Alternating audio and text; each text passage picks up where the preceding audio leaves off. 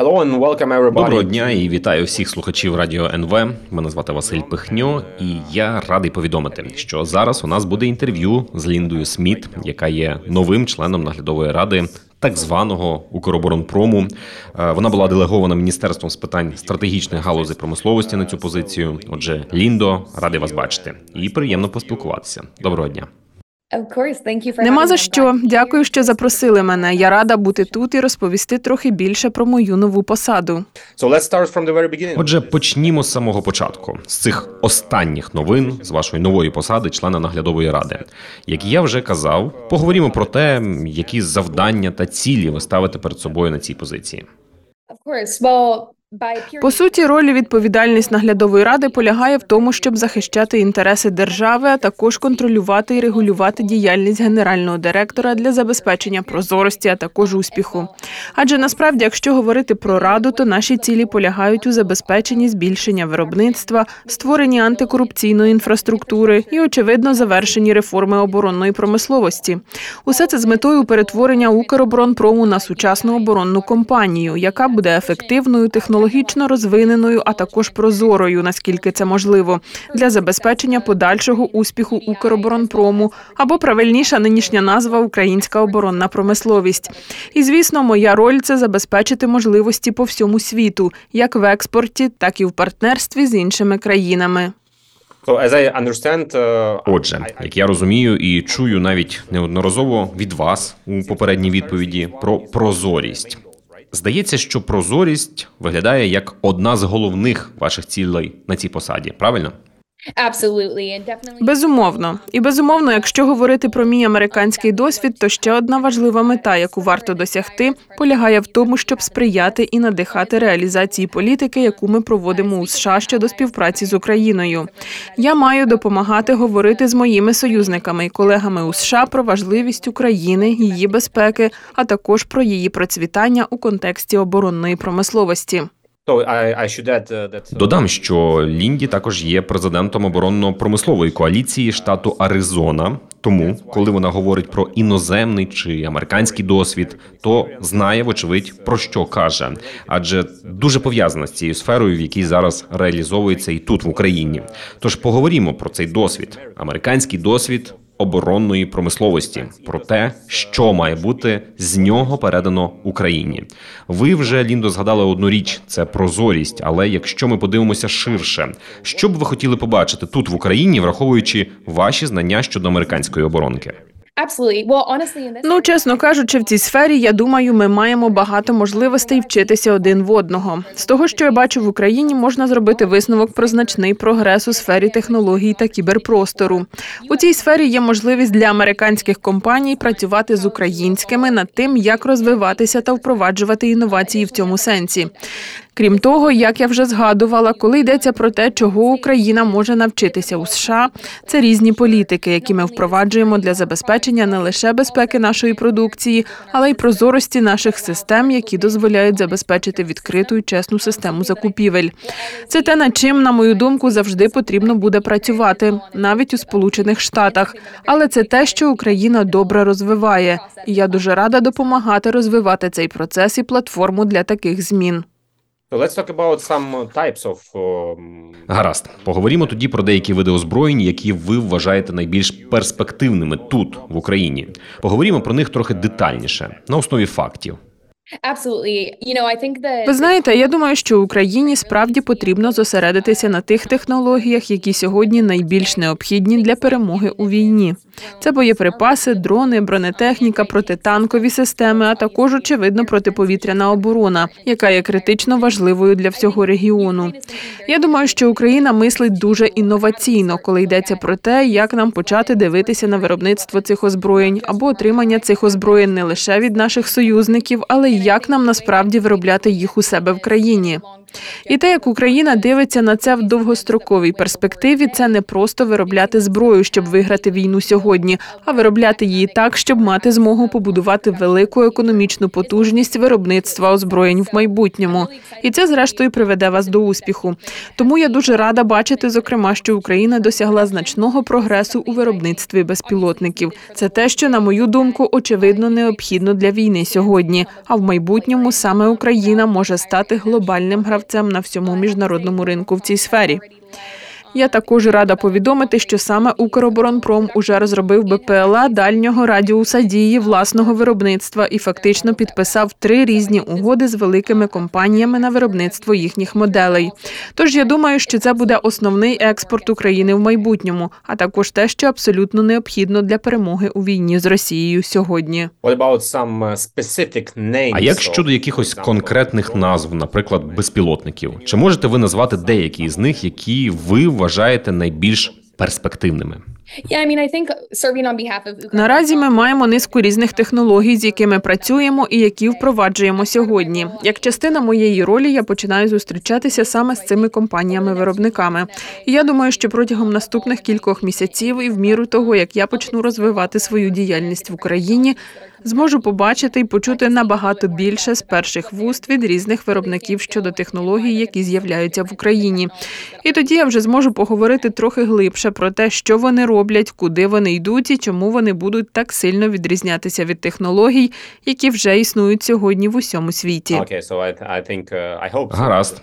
Тож я думаю і сподіваюся, що у нас в майбутньому буде більше інтерв'ю з вами, коли ви ознайомитеся з нашими розробками.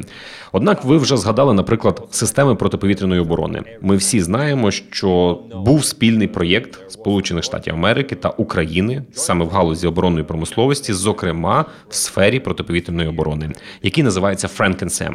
тобто такі собі гібридні системи ППО. Що можете розповісти про них? Що можете розповісти про них? Що це таке? Безумовно, партнерство у сфері того, що ми називаємо гібридними системами протиповітряної оборони Френк and Сем, було дуже важливим, щоб показати, що США і Україна можуть працювати один з одним, коли справа доходить до спільного виробництва. Тобто, це поєднання багатьох різних технологій, які зрештою дають перевагу обом сторонам.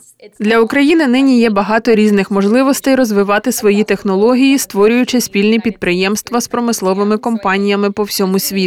Однією з них, вочевидь, можуть бути Сполучені Штати саме в програмі and Точно мені відомо, що зенітні системи, створені за цією технологією, здатні збивати повітряні цілі на відстані 9 кілометрів. Це те, що я бачила на власні очі. Це матиме вирішальне значення насамперед для зміцнення протиповітряної оборони всередині країни. Але дуже важливо, що це також дасть змогу нам виробляти ці технології всередині України, щоб ми могли виробляти їх, сподіваюсь, швидше і в більшій кількості, і, врешті-решт, одного дня навіть потенційно експортувати їх з метою отримання прибутку. Отже, ваша задача в наглядовій раді з посилом від Міністерства з питань стратегічних галузей промисловості, як я розумію, це створити базу таким процесам, які згодом після перемоги дозволять нам продавати технології та озброєння за кордон. Я правильно розумію горизонти, скажімо так, цього планування. Так, я думаю, що є багато різних політик, які необхідно запровадити, перш ніж ми зможемо успішно зробити це таким чином, щоб це було узгоджено з протоколами безпеки наших партнерів. Адже безумовно я вважаю, що для України існує величезна можливість не лише виробляти зброю для себе, а й створити економічну потужність завдяки виробництву озброєнь, за допомогою яких ми зможемо не лише захищати кордони України, але й наших союзників в регіоні. Дозвольте все ж уточню ще про конкретні цілі, які ви ставите перед собою, перебуваючи на посаді члена наглядової ради. Чи йдеться про те, що ви зараз думаєте, як би Україні досягти перемоги у війні? Чи можливо більше йдеться от у конкретних цілях про те, як у майбутньому встановити, як ви вже казали, належну і прозору систему в оборонній промисловості? Чи можливо більше йдеться про якісь економічні питання, наприклад, заробіток? Я розумію, вас делегував на посаду міністра Техпром. і отже, яке їхнє звернення було до вас. Невже от так це звучало? Лінді, нам потрібно заробити ось таку суму грошей після перемоги. Чи можливо взагалі всі ці три мети, про які я сказав, а можливо якась четверта чи п'ята ціль стоять перед вами зараз водночас і паралельно. Безумовно, я б сказала, що всі перераховані вами завдання стоять переді мною, але ж вони виконуються поетапно, чи не так? Очевидно, що першою і найближчою метою є не лише закупівля, але й виробництво того, що необхідно для перемоги у війні сьогодні. Це безумовно найважливіший пункт, на якому ми маємо зосередитися зараз. І припустимо, ми знаємо, що не можемо просто покладатися на наших союзників, наприклад, у питанні закупівлі зброї. Тому нам потрібно з'ясувати, як ми можемо виробляти цю зброю або боєприпаси якнайшвидше в межах наших кордонів. Для цього нам потрібні можливості для створення спільних підприємств із різними галузями промисловості по всьому світу. За їх допомогою ми могли б прискорити процес передачі технологій або ліцензування задля виробництва в Україні, щоб полегшити доступ до цих технологій у себе вдома, а також створити довготривалого партнера в майбутньому. А потім, коли це очевидно створить можливість для вітчизняного виробництва, тоді постане питання про те, як нам усе це ургентне виробництво зброї чи амуніції перетворити на стійку економіку для України в довгостроковій перспективі. Але все це має відбуватися поетапно. Я вважаю, що рада директорів української оборонної промисловості нині дуже стратегічно підходить до управління компанією, щоб переконатися, що дотримуючись наших сьогоднішніх цілей, ми зможемо стати на правильний шлях у майбутньому. Uh, Як ви вже зазначили, ми, як Україна, не можемо покладатися в питанні озброєнь виключно на союзників, головним з яких є безумовно Сполучені Штати Америки. І знаєте, вже зараз наші бійці на фронті відчувають досить сильний вплив від того, що досі немає ухваленого бюджету в Сполучених Штатах Америки. Зараз йдеться насамперед про відсутність сталого постачання боєприпасів. І от у цьому контексті річчю, яка дійсно бентежить нас, я маю на увазі українців. Що буде, якщо Дональд Трамп стане президентом? Чи дійсно Сполучені Штати продовжуватимуть надавати нам озброєння? Я не питаю вас зараз про політичні оцінки, скоріше про оцінки процесів. Інституційних процесів у Сполучених Штатах чи можливо так, що, скажімо, президент або будь-яка інша особа здатна зупинити ось таке постачання зброї в Україну? Так, це чудове питання. І я думаю, що всі ми дуже уважно стежимо за тим, що зараз відбувається у Вашингтоні, і як виглядатиме наступний, скажімо так, раунд фінансування України. Очевидно, що я не можу говорити від імені Байдена чи Трампа, якщо вони будуть обрані чи переобрані. Але все, що я можу сказати, це те, що засноване на моєму досвіді роботи з конгресом. Існує загальне розуміння того, що підтримка України повинна продовжуватися. Очевидно, що люди по різному сприймають цю підтримку. Наразі ми змогли виділити, як ви знаєте, 75 мільярдів доларів за весь період повномасштабного вторгнення.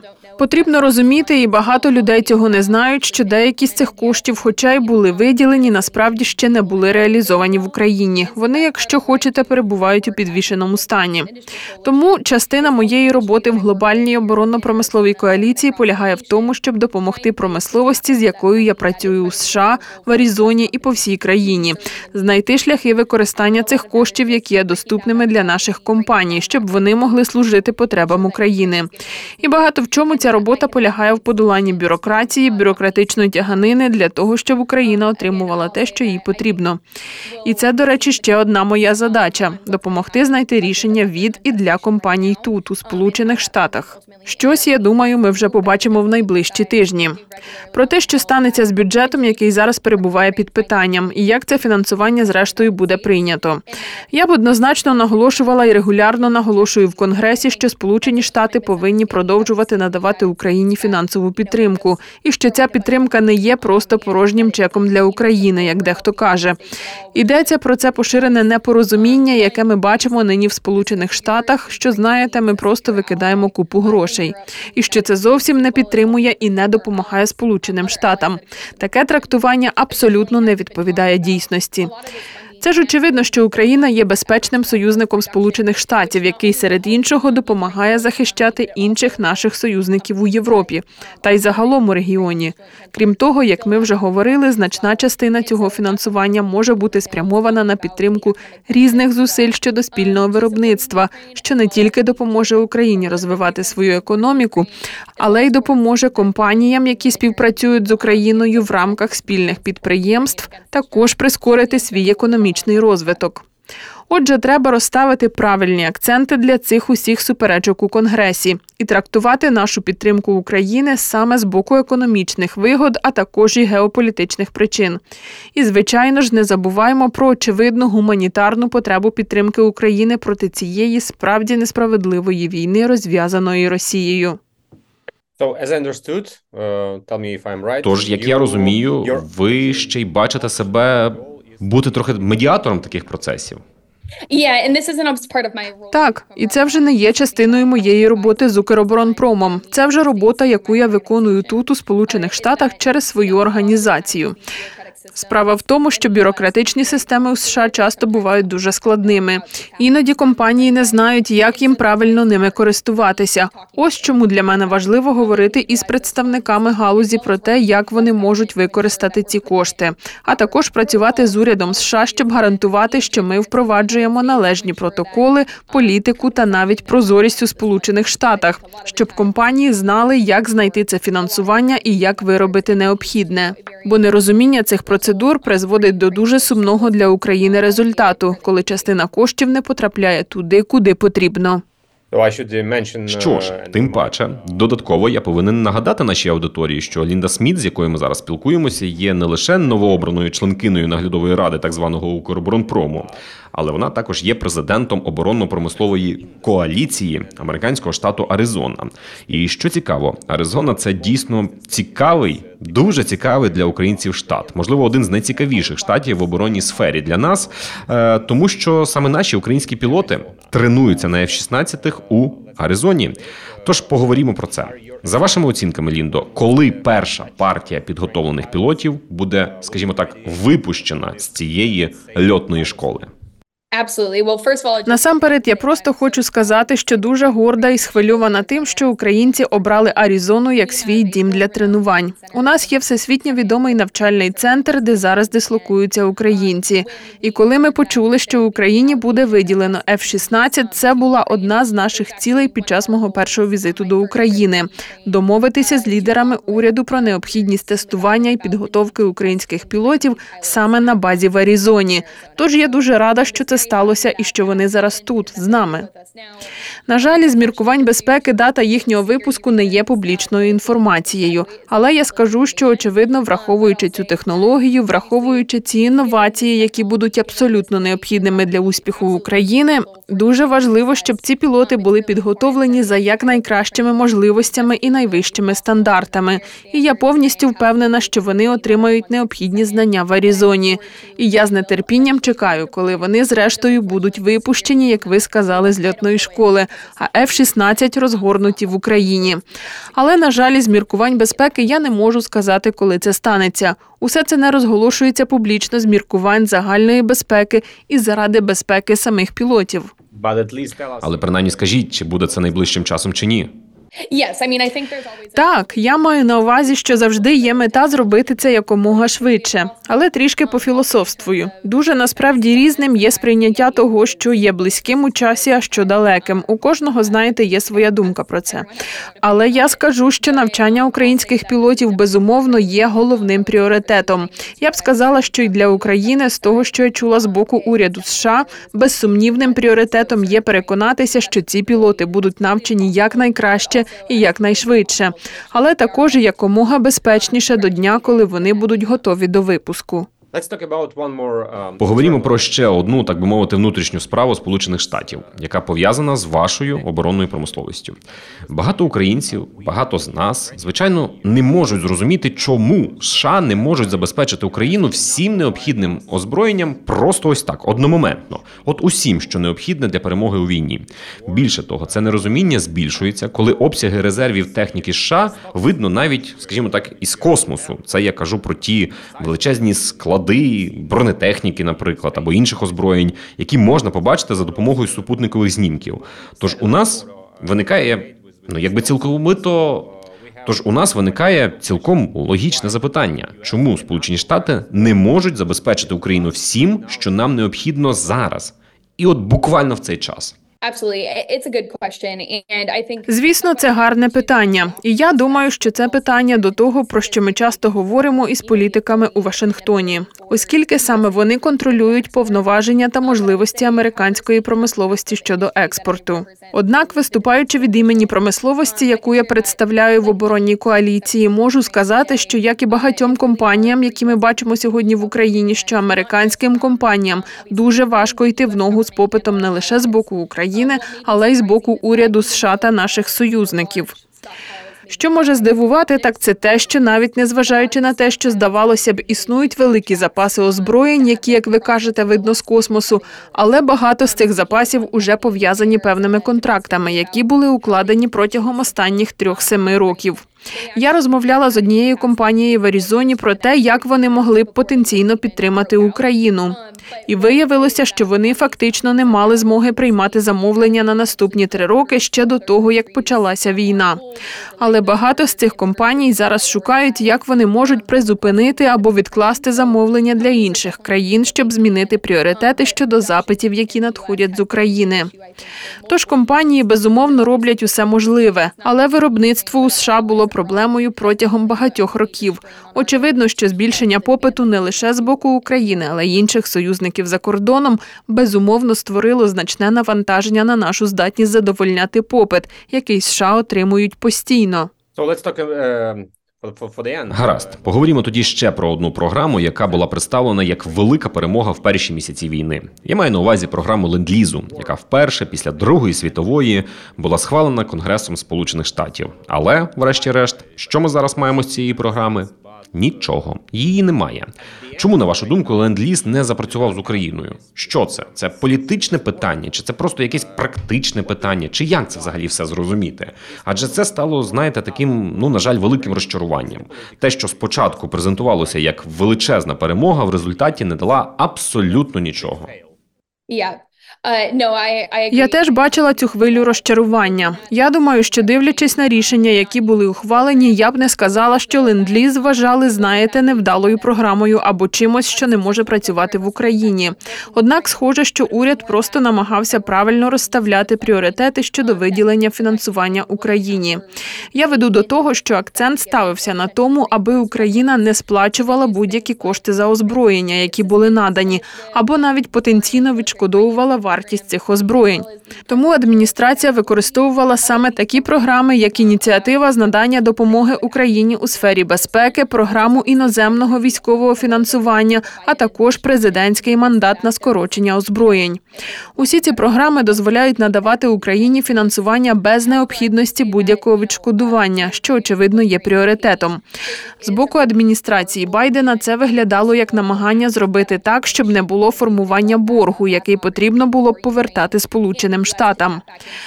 Але і справді це був потужний і корисний акт, який, на мою думку, варто відновити і повернути як можливість і для України, і для США. Особливо зараз, коли ми проходимо через ці дуже суперечливі бюджетні тяганини, які ускладнюють для України розуміння того, звідки може надходити фінансування, як воно може виглядати і як його взагалі отримати. Тому я вважаю, що США повинні переглянути це питання і повернути опцію ленд-лізу. Але знову ж таки, з того, що я бачу, бачу, підсумовуючи, ленд-ліз не був зреалізований не тому, що він був непрацездатним в Україні, а виключно тому, що були інші можливості фінансування. Okay, thank you, Lindy, for your... Гаразд, дякую, Ліндо, за ваш час. Я думаю, що на цьому ми й завершимо. І як домовилися, поговоримо детальніше в майбутньому, коли ви будете більше інтегровані, так би мовити, в тему української системи оборони. І можливо, наступного разу ви скажете нам якісь більш конкретні назви такої, як ви вже говорили, перспективної зброї. Е, тому що дуже цікаво почути справді, от саме від вас цю об'єктивну точку зору. Тож дуже ще раз дякую за ваш час. Це була Лінда Сміт. Е, я нагадую вам, наші шановні слухачі, що вона є членом наглядової ради так званого Укроборонпрому або Української оборонної промисловості. Крім того, Лінда є президент. Крім того, Лінда є президентом Арізонської оборонно-промислової коаліції. Тож говорили і про українські, і про американські контексти. Дякую вам, що долучилися. Дякую і вам.